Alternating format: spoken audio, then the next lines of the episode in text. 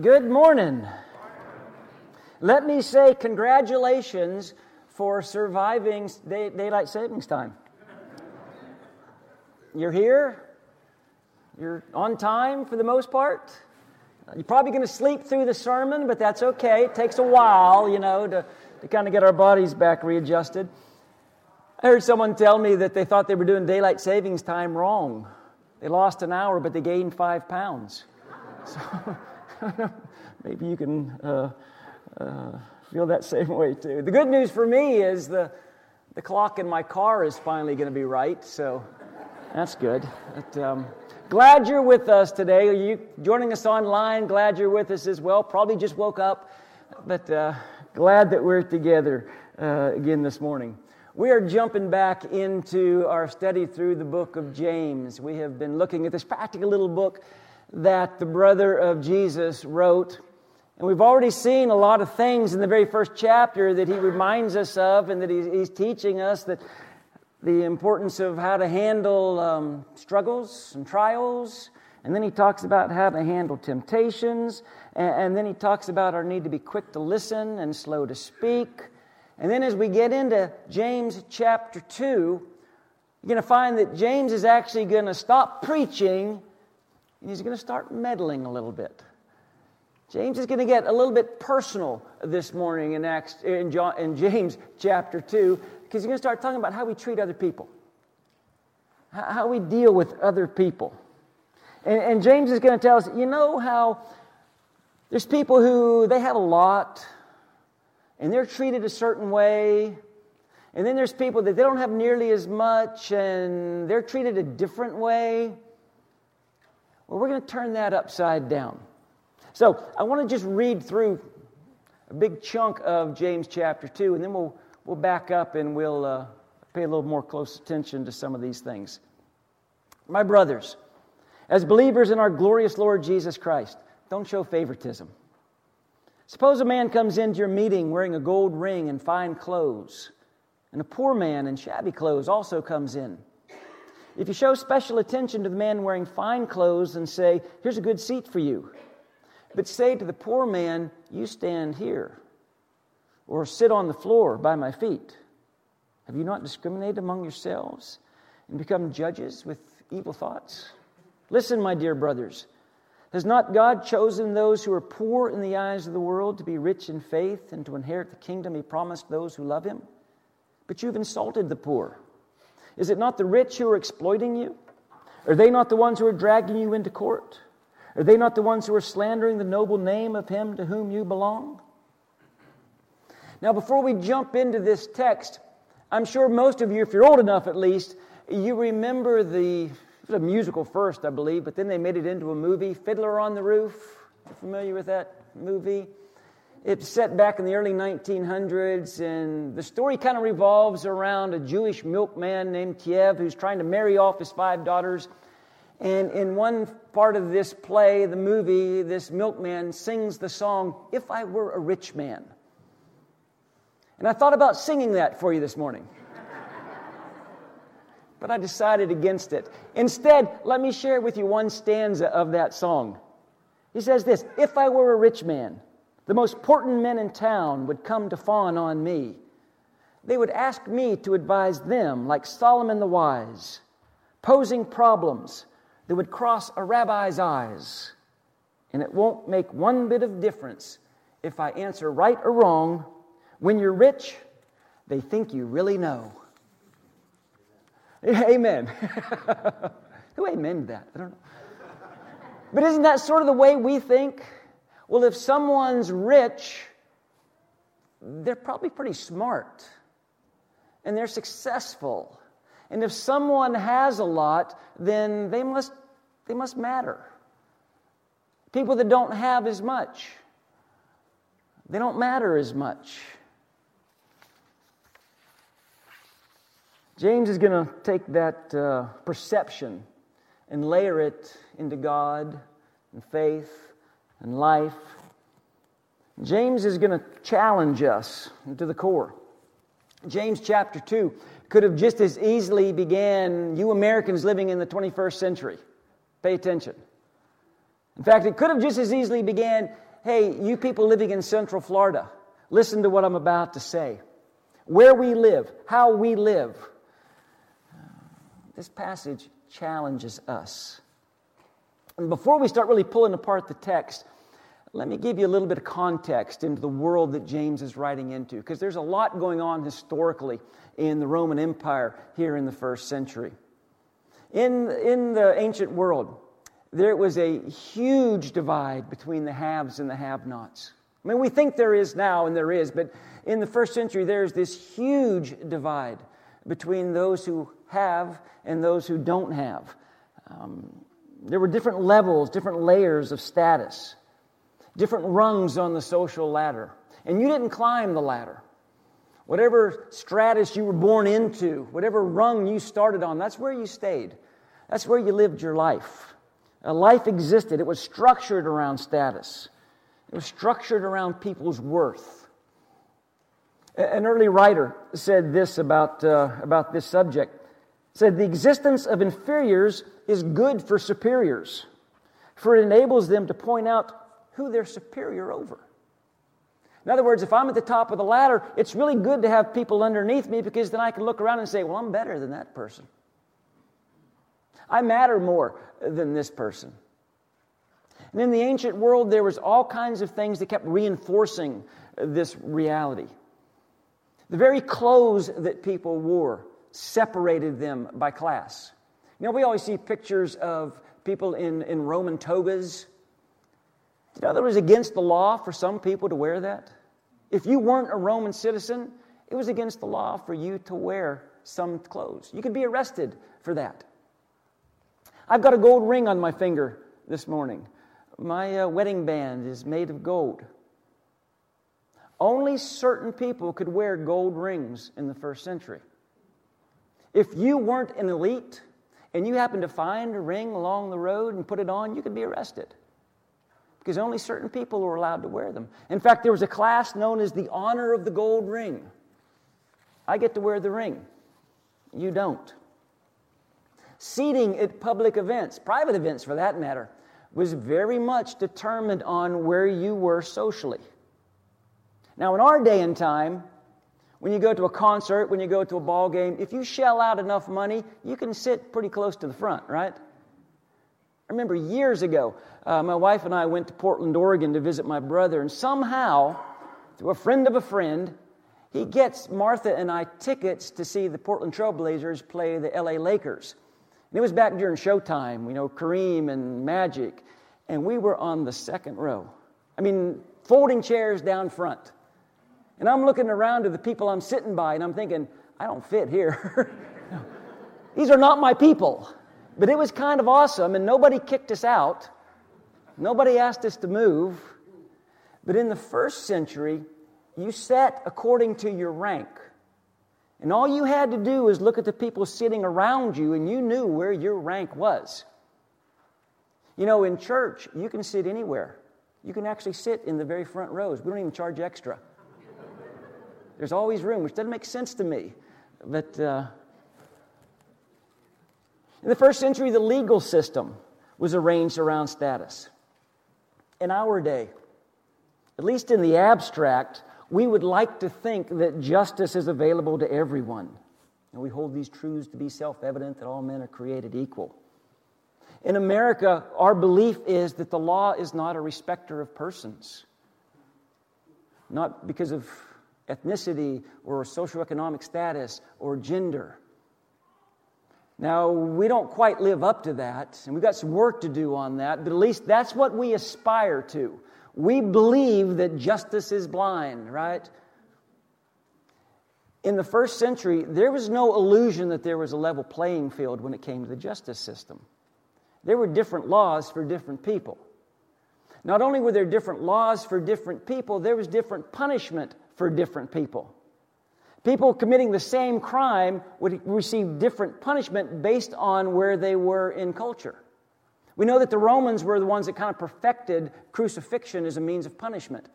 If you were a Roman citizen, you could not be crucified. No matter what you did, no matter how heinous crime you committed, it was against the law for a Roman citizen to be crucified because that was reserved for slaves. And it wasn't just about meting out punishment, it was also to prove the worthlessness of the person that was being punished. So one day into the great Roman Empire, there emerged this strange little community. And the person they admired, the person that they followed, was actually crucified on a Roman cross. And then the brother of the crucified guy wrote a book.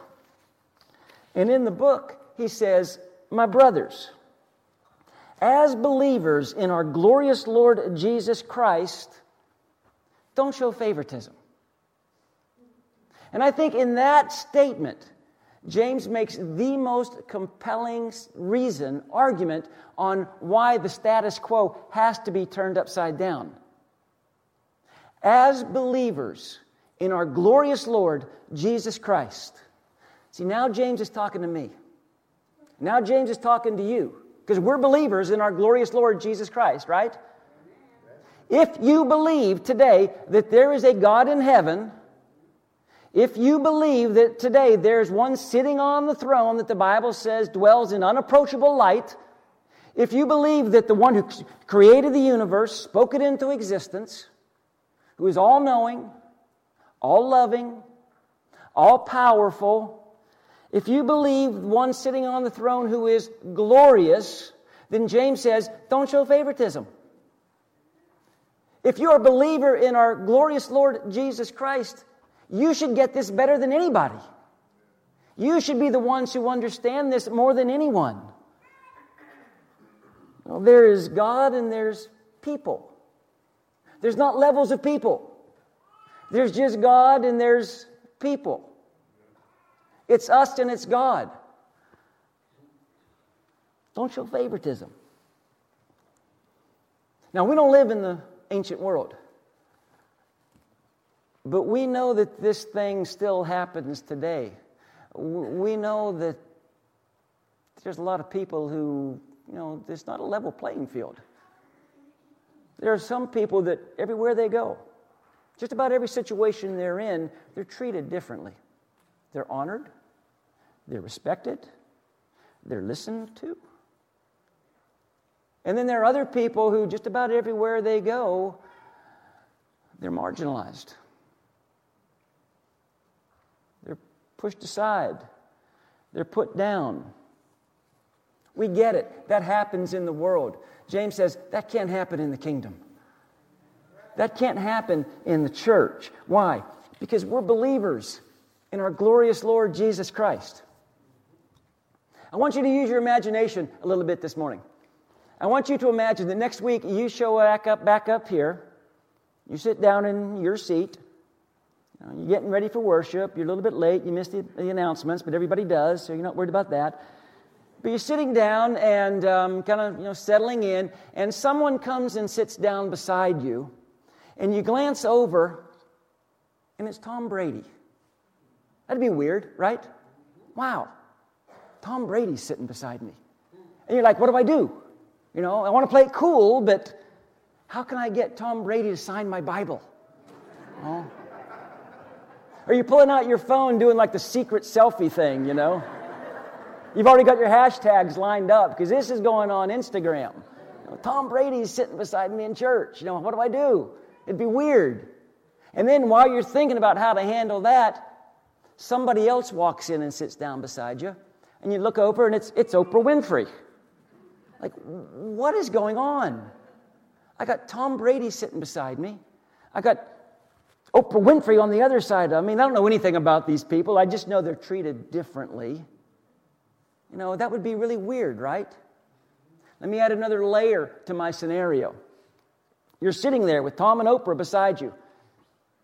And then for some reason, somehow, here on this stage, God decides to give us a glimpse of Himself. God shows up here.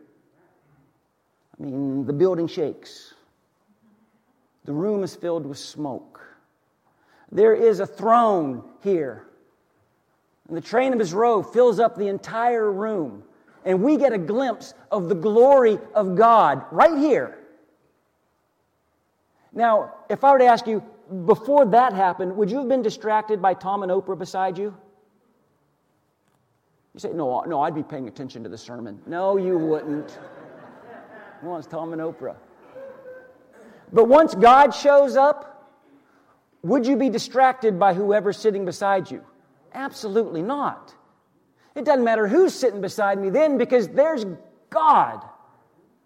I'm in the presence of God. And I don't care about anything else because all I see, all I can think about, all I am obsessed with is me and God. It's me and God. It's our glorious Lord Jesus Christ. And see, that's what we forget. We take our eyes off of our glorious Lord Jesus Christ, and somehow we think it's okay to become respecters of people. We see people and we try to figure out where we're going to put them. Where do they fit? Are they below me? Are they above me? And then I treat them according to how I feel like they, you know, their relationship to where I am. We forget as believers of our glorious Lord Jesus Christ, none of that matters. It's about our great God. There's God and there's people. And our job is to take all the love, all the grace, all the mercy, all the acceptance that our glorious Lord Jesus Christ has showered on us and share that message of love and acceptance with everybody. I mean, as believers, we ought to get that, right? We ought to understand that. So James says, don't show favoritism. As believers in our glorious Lord Jesus Christ, you can't show favoritism. Now, James could have stopped right there, but he doesn't. Suppose a man comes into your meeting wearing a gold ring and fine clothes. Hey, he's got on the gold ring. He's somebody special. She has on expensive clothes. He counts. She matters. We want to meet them. We want to honor them. Uh, you went to this school, you have this job. We want to make sure they get our best. Suppose a man comes into your meeting wearing a gold ring and fine clothes, and a poor man in shabby clothes also comes in. This is a ragged guy. He never went to school. He doesn't have the right job. He's not wearing the ring. She's not wearing expensive clothes. If you show special attention to the man wearing fine clothes and say, Here's a good seat for you, but say to the poor man, You stand there, or sit on the floor by my feet. Have, you not discriminated among yourselves and become judges with evil thoughts?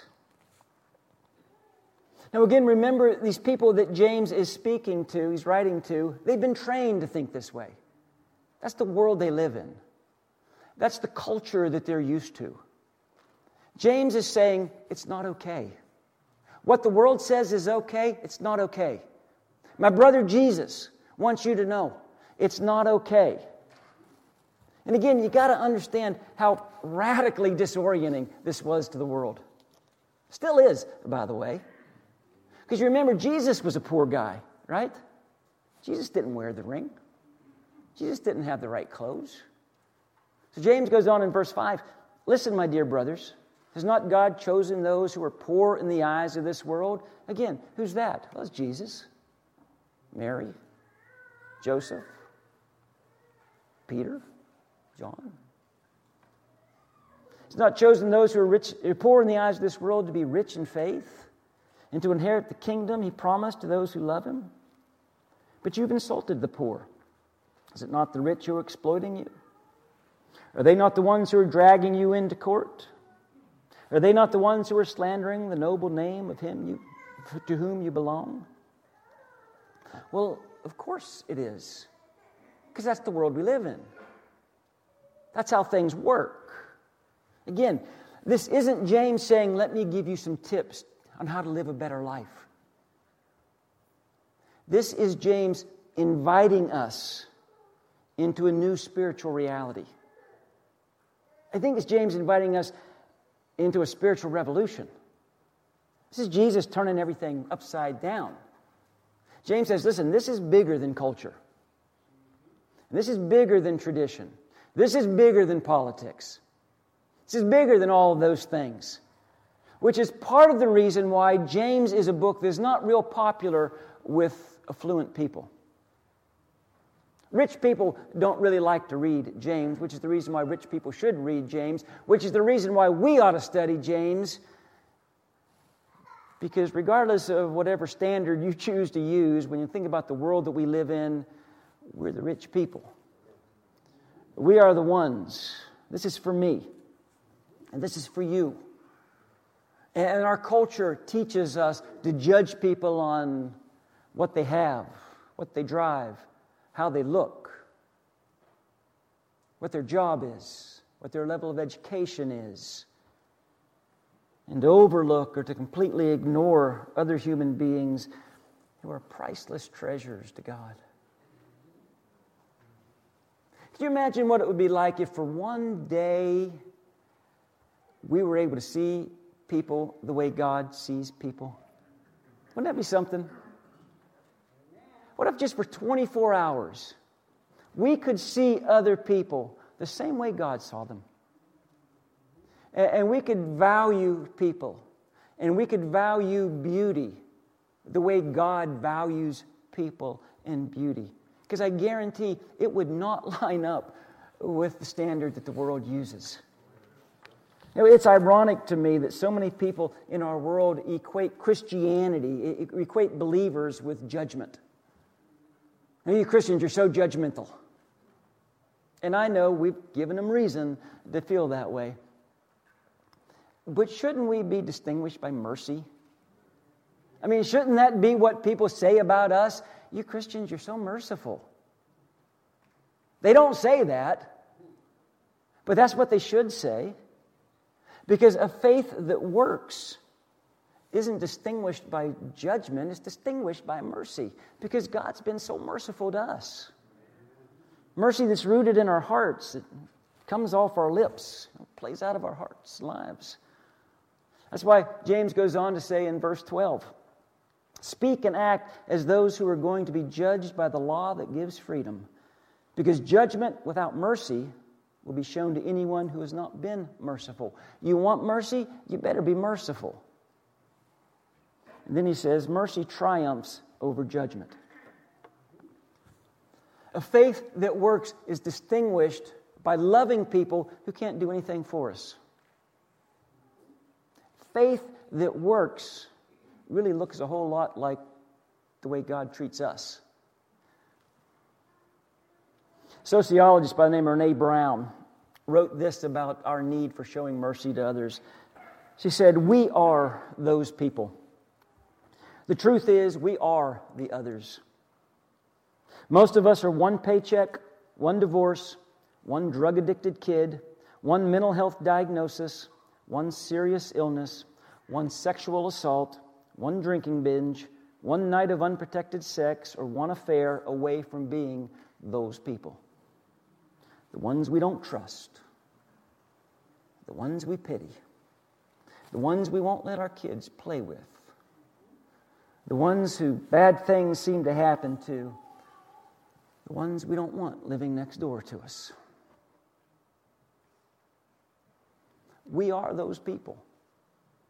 Aside from the grace of God, we are those people. We're not better than anyone else. Now, sometimes we, we delude ourselves, we kid ourselves into thinking that we're somebody that we're not, that we're something that we're not. I'm sure most of you have seen the meme that's kind of been making the rounds just lately. It might be years for all I know, but I've just seen it lately on social media. Kermit looking out the window. When your pastor preaches about being friends to the people that nobody wants to be friends with, and suddenly the whole congregation wants to shake your hand after service. Yeah, that's us, right?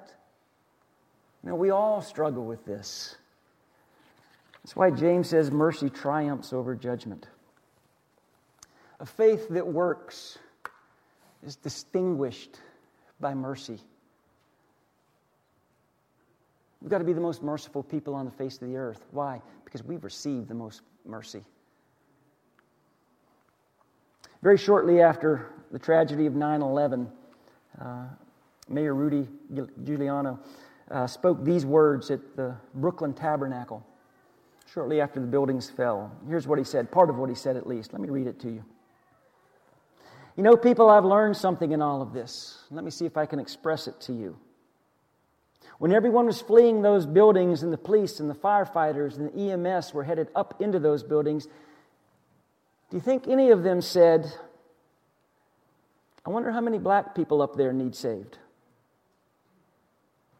I wonder what the percentage of white people are that are in this building. How many Jewish people are on those upper floors? Let me see. Are these people making $400,000 a year? Or are they making $24,000 a year? No. When you're saving lives, they're all precious. Now, how would you have wanted to have been treated if you'd have been on the 75th floor of one of those buildings that day? Would you want those EMS people to tell you, yeah, we're getting the bosses first? Yeah, you don't make quite enough money. You don't have quite enough education. You're not beautiful enough. We're just taking the beautiful people first. No. We would want them to see us as a soul that needs saved. So James is saying, That's how I want you to live your entire life. I want you to see other people, souls that need Jesus. I told you he's going to stop preaching start meddling because these things don't come easy to us. And they don't come naturally to us. But Jesus came to turn upside down those things that don't come easy and don't come naturally. He wants us to see every single person as a precious soul that needs Him, our glorious Lord Jesus. Because a faith that works is distinguished by mercy.